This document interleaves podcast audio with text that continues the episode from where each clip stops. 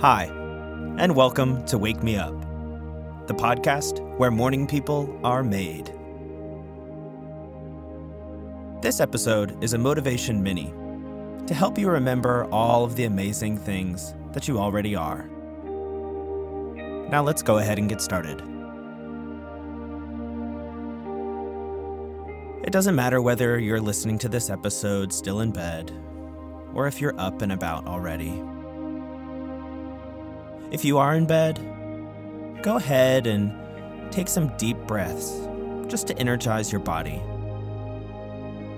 And maybe bring some gentle movements or stretches just to get some blood flowing.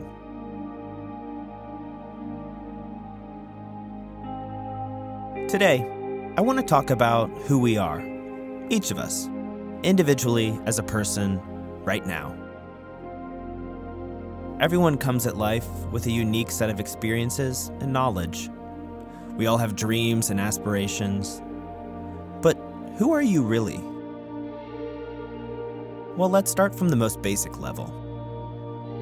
You are that mass, sitting where you are right now, in this moment, living, breathing, feeling whatever you're feeling, seeing whatever you're seeing.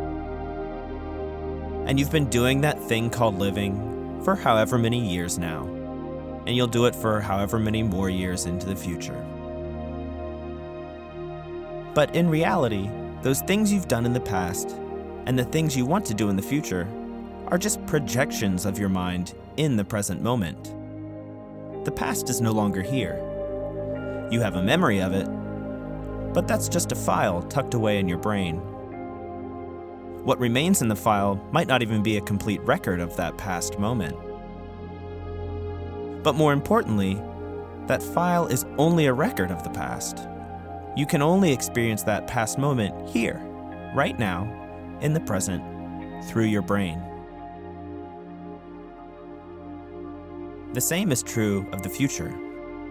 We have all kinds of ideas and expectations for the future, but these aren't even files created from past events. These are sort of fake memories we've projected forward into time.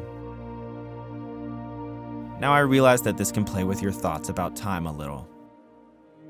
But here's the point to keep in mind you, as in that mass of stuff sitting there right now, living your life in this moment, you are the same you as you were in all of your past. You're the same mass of existence. And you'll continue to be that same mass of existence as the present moves forward. Sure, you've changed over time, but the core of whatever you are remains. This means all of the great things in life you've already done, you're still that person. And that person who did those great things is you, the one sitting here now. And in that way, you're also already the person who will do all of the great things that you will do in the future. There's a sense of continuity between all of these things, a thread that attaches them.